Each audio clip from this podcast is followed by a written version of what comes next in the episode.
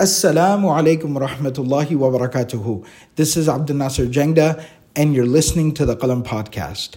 The Qalam Podcast has become an important part of people's lives all around the world. There are millions of people benefiting from the podcast every single day. Thousands of hours of content, dozens of different series from all the different teachers and scholars here at Qalam. All of this is delivered to the community free of charge. We are excited and actively working to grow and increase our efforts to deliver more and more benefit to the community. We ask you to support our efforts and become part of the Qalam family. Please go to qalamfamily.com and sign up to contribute to this sadaqah jariyah on a monthly basis. May Allah subhanahu wa ta'ala accept from all of us. جزاكم الله خيرا. والسلام عليكم ورحمة الله وبركاته. بسم الله والحمد لله الصلاة والسلام على رسول الله وعلى آله وأصحابه أجمعين. السلام عليكم ورحمة الله وبركاته. الحمد لله So we are now continuing on to session number six. Okay? Session number six. And so, alhamdulillah, we, are, we have been able to go through 22 verses of this amazing, amazing surah.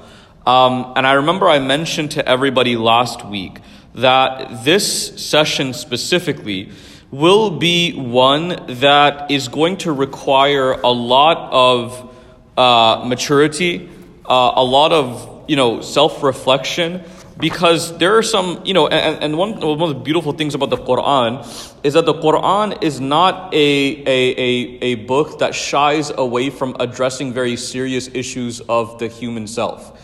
Um, there are certain, you know, topics that are sometimes uncomfortable to speak about. Uh, but the Quran is not a, a, you know, a book that you will find that is going to, um, you know, try to basically avoid those uncomfortable discussions. Um, and so today, you know, the ayat that we're going to be covering today, beginning with ayah number 23, it's going to divulge into certain, you know, chapters of this story that are very, very relevant for everyone, right? And, and, and I don't want anyone to think, you know, when we read Quran or when we hear certain lectures in our religion, that we always think that, oh, this is not relevant to me or this is more pertinent to somebody else or, you know, this is going to be more, you know, well addressed with somebody else. No, no, no. The, the ayat in this Quran are ayat that are relevant to every single person that reads them. Um, so we're going to be, inshallah, divulging into these, uh, these verses today. So we ended with verse number 22 last week. And verse number 22, Allah subhanahu wa ta'ala, He mentioned, He says that we gave Yusuf alayhi salam maturity and wisdom. Okay, وَلَمَّا بَلَغَ أَشُدَّهُ أَتَيْنَاهُ حُكْمًا وَعِلْمًا وَكَذَلِكَ نَجْزِي الْمُحْسِنِينَ That He says that, and we attained, He attained His full age, بَلَغَ أَشُدَّهُ right? Balagha ashuddahu, he was given manhood, right? And we discuss we discussed some portions of, of, of that discuss how old he was, right? Some of the scholars they discussed, you know, what the differences of age were, right? Um, some scholars they mentioned that he was in his uh, his 30s, and some scholars, uh, more leading scholars, Ibn Abbas radiallahu ta'ala an, said that he was 40 years of age. And the proof and evidence behind that, that, that claim that he was 40 is that the majority of prophets, they received their nubuwwah, their prophethood at age 40. And the most famous one, obviously, of all is the Messenger sallallahu alaihi wasallam. Okay? And so now we move on to verse number 23. Verse number 23, Allah subhanahu wa ta'ala begins. He says, وَرَاوَدَتْهُ الَّتِي هُوَ فِي بَيْتِهَا عَن نَفْسِهِ وَغَلَّقَتِ الْأَبْوَابَ وَقَالَتْ هَيْتَ لَكَ Okay? So, this verse, it begins by discussing a very, very serious situation.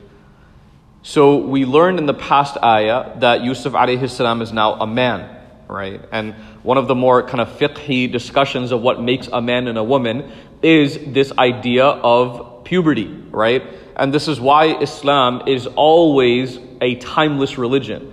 No matter what types of, you know, general cultural norms are found at the time, Islam's rules and guidelines are things that were found in, in divine command, not in human command. And this is why, just for fun facts, and this is a very, you know, I, I don't want to, uh, you know, you know, go on a tangent here, but there's always these discussions in normal culture about what's appropriate, you know, time of age for a child to engage in certain things, right? Marriage is a very common one. What's the age of adulthood in, in, in, in, in human beings in this country? And all, all of us know that the right of adulthood in this country is the year. Anyone? 18, right? It's very common. Once a kid turns 18, you're now a fully free adult. This is something that culture and, and, and, and, and politics and government basically has decided nowadays. But very interestingly, if you, if, if you don't you know, know this, uh, even in this country itself, in America, in the United States of America, a person, in order to get married legally just 100 years ago, just 100 years ago, this is not that long ago, by the way, in retrospect of human history, which is, dates back thousands and thousands and thousands of years. 100 years ago in this country, in a state called Delaware, the age of getting married was 14 years. 14. Some of you guys have 14 year olds in your own home right now. So, why was it 14 100 years ago and is now all of a sudden 18? Well, I don't know the reason, but the, the, the, the cause is that this is what happens when you have human beings making law. They will constantly change. Who knows what will happen in the next 30 years? Who knows what will happen in the next 50 years? What was culturally uh, taboo even 10, 15 years ago is quite literally the norm right now. And this is what a lot of us see nowadays. You go outside and you think to yourself, wow, have times have changed, right?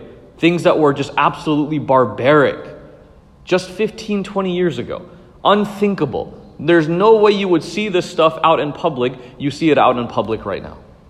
And this is quite literally a result of people uh, living in a country in which people are at the ultimate, you know, say of what goes around, right?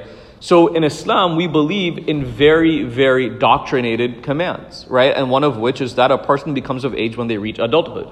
And so Prophet Yusuf was of an adult man state at this point in his life. And so at this point, Allah subhanahu wa ta'ala says he's been living in this home for quite a few years. Okay? He's been raised in this home for quite a few years at this point. And now Allah subhanahu wa ta'ala he says, وَرَاوَدَّتْهُ الَّتِي هُوَ فِي بَيْتِهَا عَن نَفْسِهِ That the person, the woman, in whose house he was, في بيتها روادته التي she sought to seduce him, to call him towards her. An nafsihi. Okay? And there are several, obviously, different kind of uh, elements of discussion just from the very beginning. But some of the scholars they mentioned, and there's some scholars that are very, very uh, famous. One of them is by the name of Ibn Ishaq. Ibn Ishaq is the famous scholar of Sirah, by the way. If anybody wants to, obviously his, his work is completely in Arabic, but you know those who have translated his work to some degree, Ibn Ishaq is one of the most famous scholars of Sirah, the prophetic biography, and he says that this took place in the privacy of the home in one of the quarters, in which Zuleikha, right? There were a couple of different narrations about what her name possibly was. Zuleikha was the most majority opinion.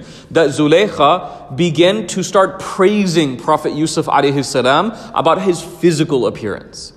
Okay? She began to praise him about his physical appearance, saying that obviously, you know, how beautiful you are, how beautiful your features are, how beautiful your hair is.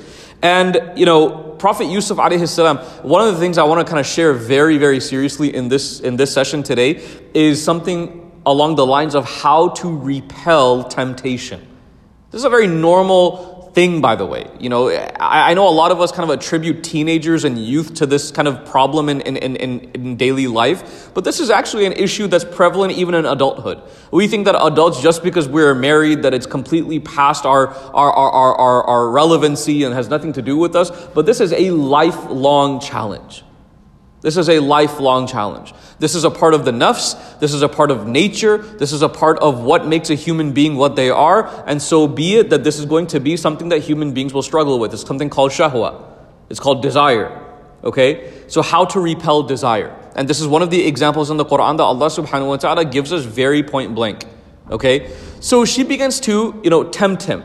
She says, you know, وَرَوَادَتْهُ الَّتِي فِي بَيْتِهَا, you know, عَن نَفْسِهِ, that she tries to call him to her by complimenting him and his physical features. Now, one of the most beautiful things Ibn Ishaq he mentions is that Prophet Yusuf, when he began hearing his praise, when he began hearing his praise, immediately she said, How beautiful is your hair.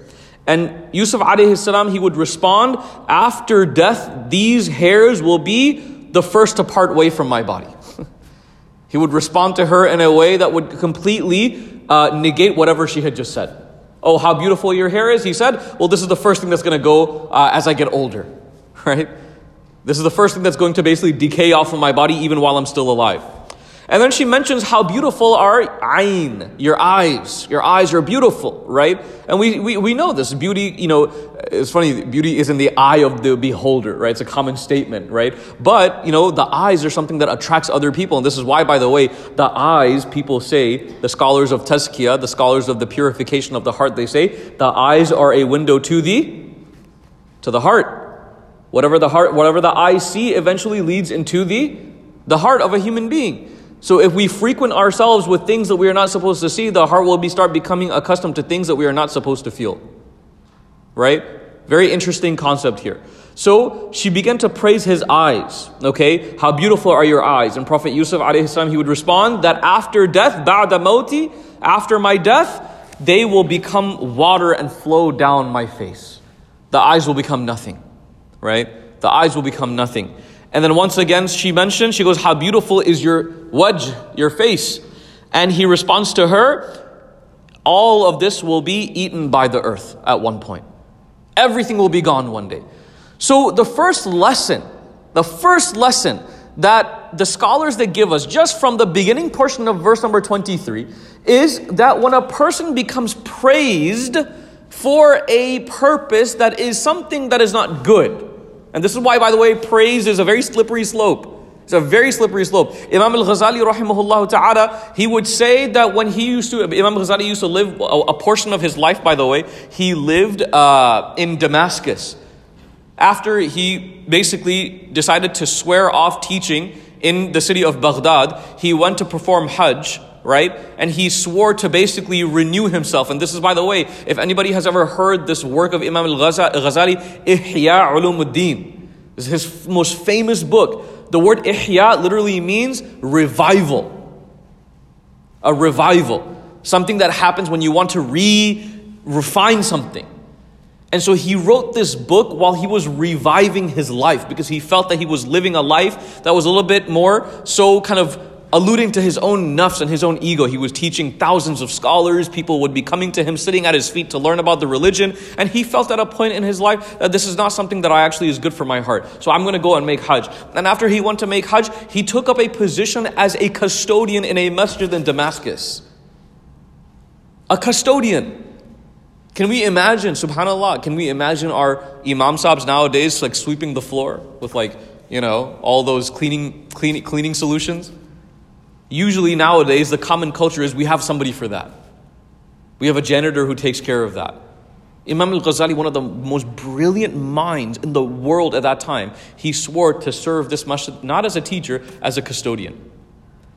And he said that he would hear people, the local imam, the local mashayikh in that masjid, quoting his books. Because he wrote some books at that time, quoting his books. And he said, whenever I heard somebody quote my book, I would immediately run the opposite direction. I would run the opposite way. Because for a human being, when we hear our names being praised or our work being acknowledged, the immediate natural reaction is, tell me more. Right? Tell me more. I want to hear more about this. But Imam Ghazali says, no, this is bad for the heart. This is bad for the heart. If the heart is trying to stay sincere, the worst thing for that heart is to hear how good it is. And that's just the heart. Now imagine what happens if somebody just continuously praises your physical appearance, which is something that you are in zero control of. Right? And this is why, by the way, you know, when we say uh, anything, anything good in terms of something that is out of our control, we always follow up that statement by saying, Ma sha Allah. Why? Because the, the, the phrase Masha Allah comprises of literally three words. Ma meaning whatever, Sha means will, and Allah of Allah. That if a person has graduated school, mashallah, this is something of Allah's will. If a person has gotten married, mashallah, this is something of Allah's will. We know for a fact that if Allah subhanahu wa ta'ala didn't want it to happen, there is no possible way with all of your effort and all of your talents and all of your capability that you would have been able to do it without Allah subhanahu wa ta'ala willing for it to happen. So this is a very important point here. So he kept on repelling whatever she would attempt to praise him with. Okay?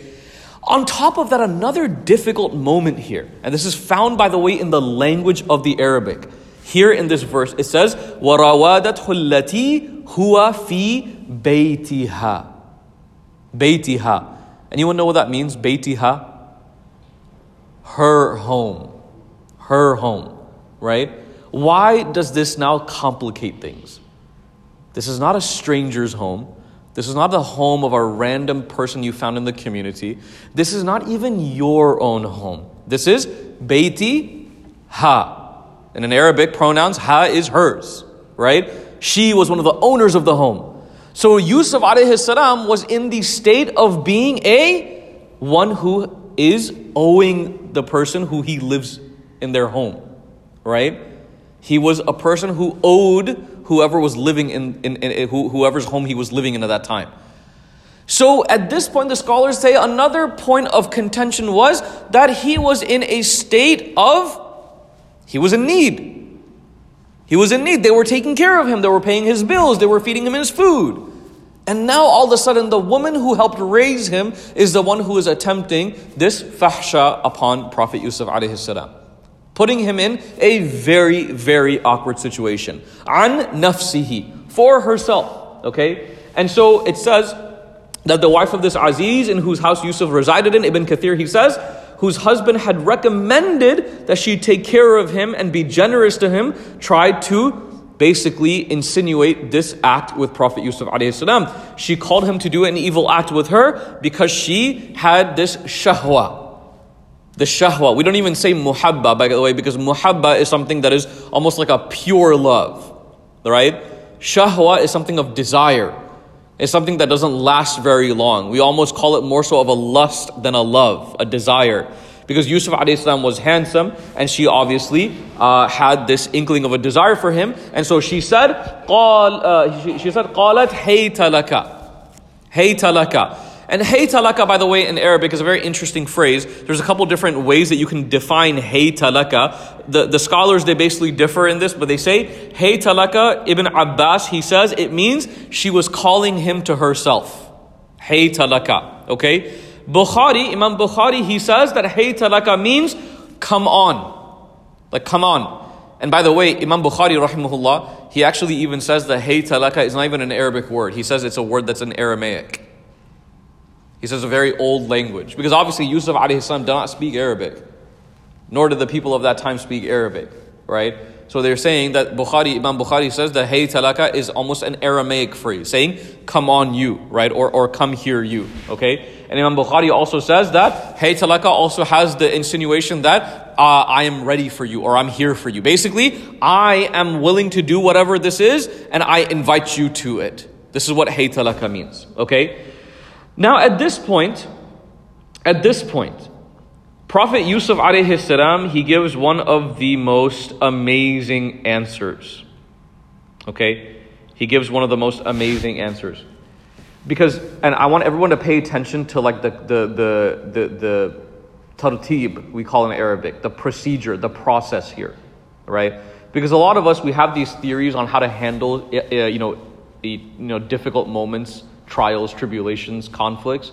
But the Quran has already defined what the procedure actually is, right? Don't reinvent the wheel, it's already there for you. You know, a lot of us are, oh, this is the way I do things. This is the way I do things. Well, a Muslim who, first and foremost, goes back to the Quran as a main source of guidance is a very beautiful type of person, right? They're admitting, first and foremost, that no matter what I do, Allah subhanahu wa ta'ala and His Messenger know better than me. And this is one of the biggest points of this religion that one can find, right? This entire onus of Islam to, to, to submit, right? To submit, aslim, to submit is something that is very, very practiced in our religion, that it should be practiced in our religion. And that also inculcates this idea of putting aside your own ego. Oh, well, I think I know things better. Oh, I think I know how to do things better. Well, can you put that entire ego aside and open up the Quran and say, well, what does Allah subhanahu wa ta'ala think about this? And so Prophet Yusuf alayhi salam, he answers her call in a beautiful way. He says to her, قال معاذ الله قال معاذ Allah which basically translates out to I seek refuge in Allah معاذ Allah oh Allah help me the first thing he did I call out to God. What is one of the most significant lessons from just this phrase? Doesn't this fall along the lines of whenever somebody gets angry they're supposed to say what? A'udhu billah.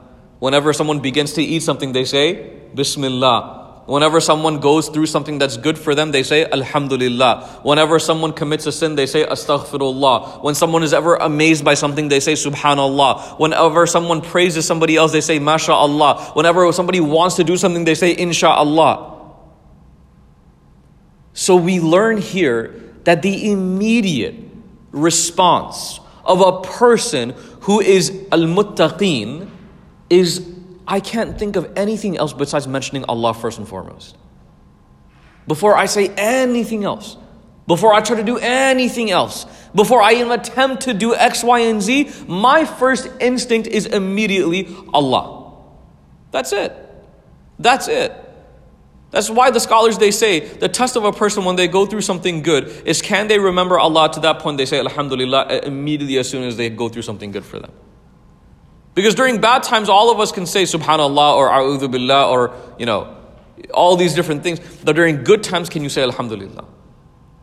And so at this point, he says, Qala ma'adallah. Oh Allah, I seek refuge in you, Ya Allah. Innahu rabbi ahsana mathwa.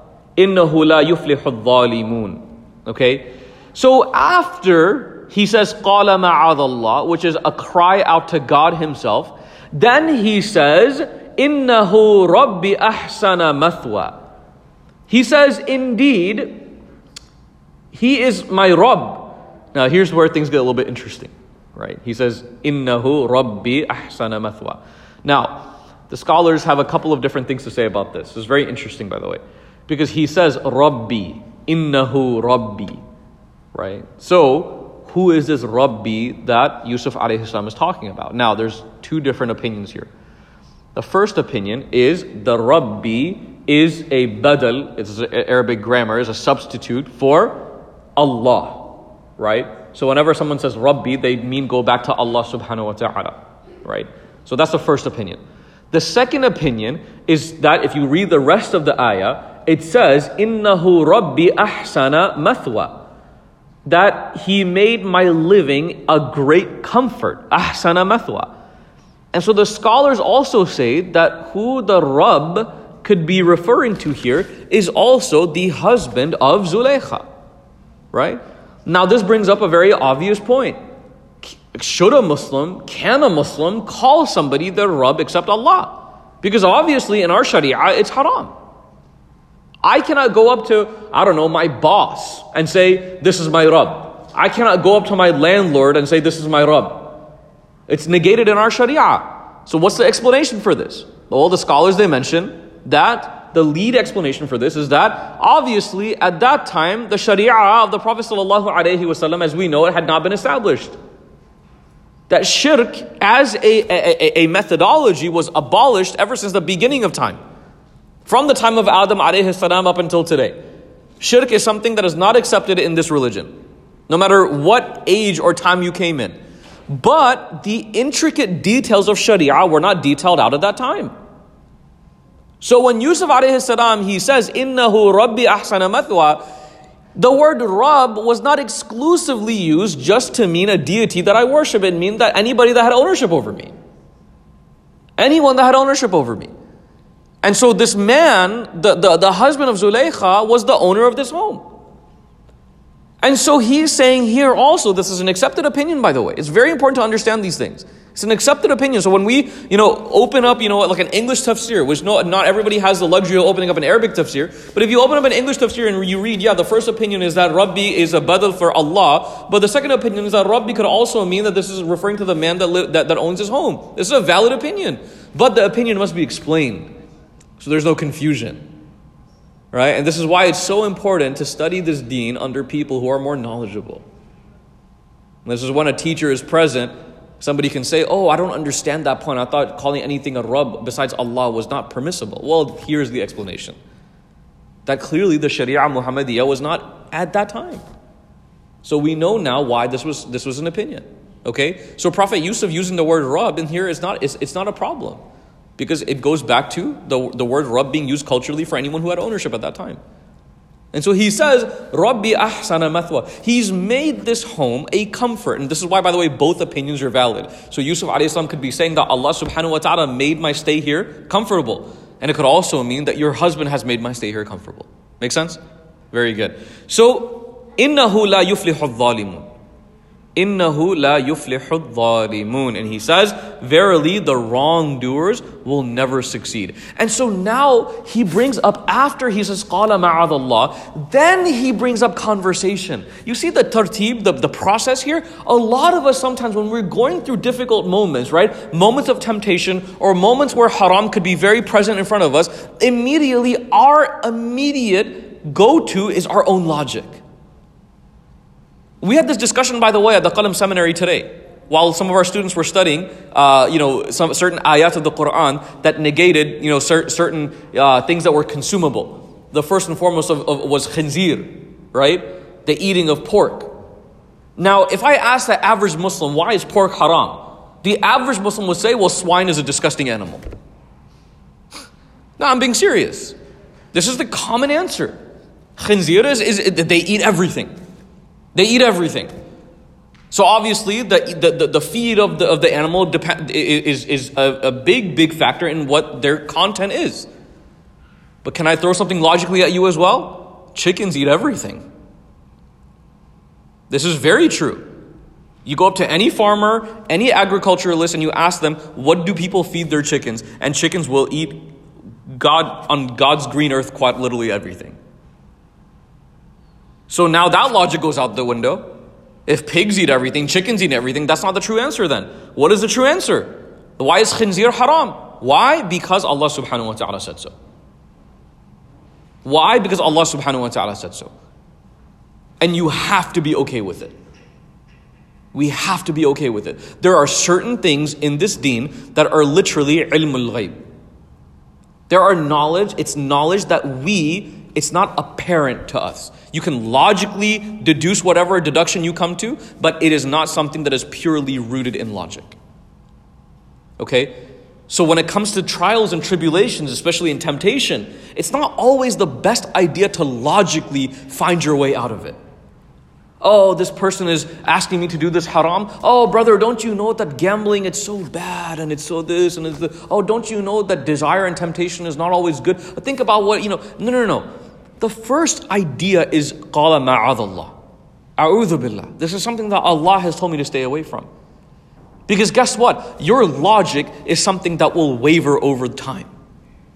Have we witnessed people like this, by the way? Who 10 years ago they logically thought of one thing and now 10 years later they think of something totally different. Logic is not something that is constant, it's not something that's infinite. Logic is limited. So, as a Muslim, your, your brain cannot be solely tied to logic. It has to be also be tied to sami'na wa ta'na. After we hear and we obey, then logic obviously comes. And this is even true in terms of Islamic fiqh, by the way. Even in Islamic fiqh. What are the, what are the processes? Quran, Sunnah, Ijma', Qiyas. What is the last stage? It's something called Qiyas, which means logical deduction. Above that is ijma', the consensus of those who know more than us. Above that is the sunnah of the Prophet and above that is the word of Allah. Absolutely. I can't just say, well, Allah told me to pray, but you know, my qiyas is that I can pray laying down if I really want to. Oh, I know Allah Ta'ala said that in the Quran that there's something called zakah. Zakah is a fara'id, it's a fard in, the, in, in our religion. Ah, well, but, uh, why 2.5%? I think I can give around, you know, 2.2. 2.2 sounds better to me. No, you can't. The Prophet ﷺ, 2.5%. This is the process in our religion.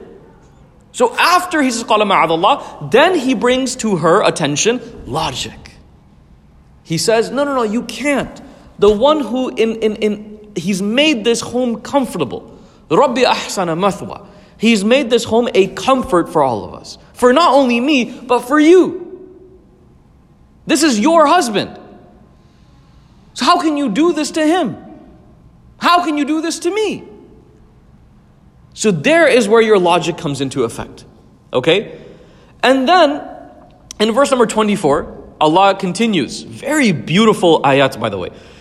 Verse number 24, for those who are following along, Allah says, وَلَقَدْ هَمَّتْ بِهِ وَهَمَّ بِهَا لَوْلَا أَنْ رَأَ بُرْهَانًا بُرْهَانَ رَبِّهِ He says, وَلَقَدْ Verily, indeed, هَمَّتْ بِهِ she had desire for him.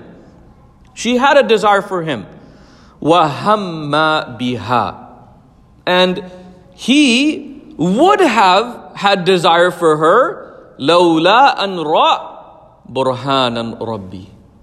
Unless he saw a sign, he's seen an evidence from his Lord. Now, what does this mean? This is very, very interesting.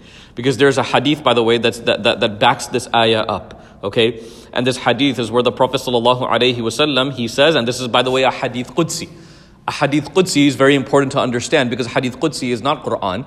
This is a hadith Qudsi, right? It is not the direct word of Allah. It is something that Allah subhanahu wa ta'ala had expressed to the Prophet ﷺ that the Prophet ﷺ is putting in whose words? His words. This is why, by the way, hadith Qudsi is not ibadah. Right? Reciting the Quran is ibadah. It is worship. Reading a hadith Qudsi is not ibadah. One cannot just go up and say, you know, I'm going to start reciting a hadith Qudsi in a very beautiful way and hope to get reward for it. It's good. I'm not saying that it's bad. It's good. It's good to read a hadith Qudsi. It's good to read any hadith. But it's not an act of worship to read a hadith Qudsi. So this hadith Qudsi, it says, Yaqulullahu ta'ala, that Allah subhanahu wa ta'ala, He says, that if my slave, إِذَا hamma abdi, right, if my slave intends to perform a good deed, okay, bihasanatin, if he intends to perform a good deed, then write, record for it for him as one good deed. فَاكْتُبُوا ha lahu hasanatun. If my, my, my slave intends to perform a good deed, write for him one good deed. Okay? فَإِنْ عَمِلَ فَإِنْ عَمِلَهَا فَاكْتُبُوهَا فَاكْتُبُوهَا lahu And he says, بِعَشْرٍ And if he performs it, amalihi. If he actually turns into action, then write down how many? Ashr, 10. Very good. If he intends to commit an evil deed, intends by the way, intends to commit an evil deed, and he did not commit it, then record it for him as one good deed. Okay? Intend if he intends to, does not do it, then record for him one good deed if he left it for my sake right? But if he commits the deed, if he follows through with it in his amal, in his action, then record for him one bad deed. So one good deed intention leads to one good deed action, but if it's acted upon, it leads to 10 good deeds. If it's one bad deed that's intended that is actually negated because of Allah subhanahu wa ta'ala for the sake of Allah, it's recorded as one good deed. And if he does follow through with it, it's considered one bad deed. But here's the most beautiful part. If Allah is replacing the intention of a bad deed with not doing it, and he says rewarded as a good deed, so you follow through with a good deed, then how many actually do good deeds actually follow up with? Ten. Very good. This is why, by the way, it, the Prophet ﷺ says that on the throne of Allah subhanahu wa ta'ala is written, Inna rahmati sabaqat ghadabi. That indeed my, my, my mercy supersedes any, any sign of my wrath or my anger. Okay? So she had desire for him. She had desire for him, and he, and this is by the way where the scholars they say, wahamma biha, that he had an inkling, inkling, inkling of a desire as well. But that inkling of a desire is what any human being would feel to feel human. To acknowledge in front of them the situation at hand. Not saying that Prophet Yusuf salam was actually tempted, like a lot of us regular people would be. Because the prophets of Allah subhanahu wa ta'ala were something we call ma'soom. Ma'soom, which means they were literally protected. They were protected from these things. The Prophet ﷺ was the exact same way. Very fascinating stories of Sirah, by the way, uh, of the Prophet ﷺ when he was a teenager. I don't know if a lot of teenagers actually know about this stuff. That when the Prophet ﷺ one time was walking in the streets of Mecca and his, his community would invite him over to like a gathering. Like, come, come, there's a gathering, there's, you know, festivities and poems and songs and all these different things that will be done. And khamr and, and alcohol and all these things were available. And the Prophet ﷺ at that time was a teenager. He was a teenager. And he would say that I would almost be open to seeing what it would be like to go to these things. And I was walking towards these gatherings, and all of a sudden I felt this deep, intense feeling of fatigue and tiredness. And I would immediately pass out on my way. And I would wake up the next day after it all was over. this doesn't happen to normal people. You know, and I think, unfortunately, a lot of people, they, they, they expect this like mu'ajiza in their life for some reason. like, oh Allah, I'm going towards this party, but, you know, please protect me. I mean, brother, you're still walking, dude. like, you're not a prophet of God. You can't expect Jibreel alayhi salam to come and tell you, Iqra bismi rabbika ladhi khalaq. You're not a prophet. These miracles are not going to happen for you. So if you expect these miracles as a normal person, I'm sorry, you're in for a rude awakening. These were specifically reserved for the Anbiya of Allah. So Yusuf alayhi salam, wahamma biha, the only ham that he felt for her was the inkling that made him a human being. Where he, actually, the scholars they would say that the, the, the, the ham that Allah is describing here is just the ham of literally a person who acknowledges that there is somebody here of the opposite gender. So it's merely acknowledgement, not desire. Just the acknowledgement of the situation at hand. Okay? That he would have been tempted if Allah subhanahu wa ta'ala had not given him burhana rabbihi. Burhan. The word burhan in Arabic means several different things, but the most easy way to actually translate the word burhan is the word sign or evidence. A sign or an evidence. Okay? Now, the very obvious, and we'll inshallah end in the next few minutes because I want everyone to have adequate enough time to enjoy each other's company and have dinner together, inshallah. The best way to define this is sign or evidence. Now, the very easy question is asked is what was this sign or evidence? Right? Saying that he would have been tempted like a regular person had he not seen the sign or evidence, because this was, by the way, the mode of ma'asum. This burhan was the mode of ma'asum. Meaning, like this burhan that he saw was what actually kept him uh, protected. So what was this burhan that Yusuf alayhi he saw? So Imam al-Tabari, very famous mufassir, he says that the burhan might have been the image of Yaqub alayhi salam who reminded him to not do this. So an image of his own father he saw in his mind telling him to stay far away from this temptation. Okay? That's the first opinion. Imam al-Tabari, he says the second opinion is that an angel came to him and he reminded him to stay away. To stay away. Okay? And then the last opinion, the last opinion of all the opinions is that there was in fact a verse of the Quran that in fact came down to, or, or Yusuf alayhi salam was taught at that time. So the third opinion is that a divine statement came down that actually forbade him from doing or, or engaging in that act, and that was La taqrabu zina. Don't go close to zina. Don't even come close to this act of adultery. And that was made aware in Yusuf alayhi salam's mind. And by the way, the tartib, it, again, the, the, the, the, the, the strength of the opinions goes exactly as I had stated. That the strongest opinion is that he was reminded via a reminder from his father Yaqub. The second opinion is that a, a, an angel came to him and told him uh, and reminded him to stay away from this. And the last opinion is that there was obviously uh, a, a, legislation that was sent down, la taqrabu zina, to stay away from zina. Okay? And so this is a very good place to stop. Uh, actually, there's actually one last thing I can mention here, inshallah, is that Allah subhanahu wa ta'ala, He finishes off verse number 24 by saying, كذلك لنصرف كذلك لنصرف عنه السوء والفحشاء إنه من عبادنا المخلصين. That Allah subhanahu wa ta'ala he finishes ayah number 24 by saying, Thus it was kadhalika that we might turn away from him evil. Okay? لنصرف عنه سوء وفحشاء إنه من عبادنا المخلصين He was of our sincere uh, worshippers. Now, last point here before inshallah we break.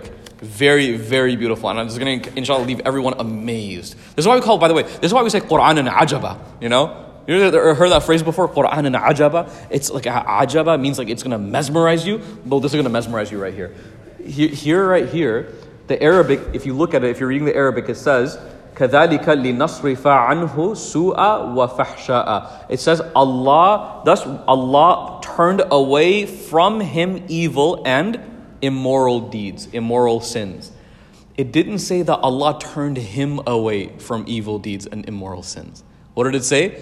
Allah turned away from him evil and immorality. You know what this is called? This is called izzah by saying that evil deeds actually avoid you. You don't avoid evil deeds, evil deeds avoid you. It's a very famous statement of the Prophet, by the way, relating to Umar ibn Khattab. He said, When Umar ibn Khattab used to take one route, shaitan used to take the other route.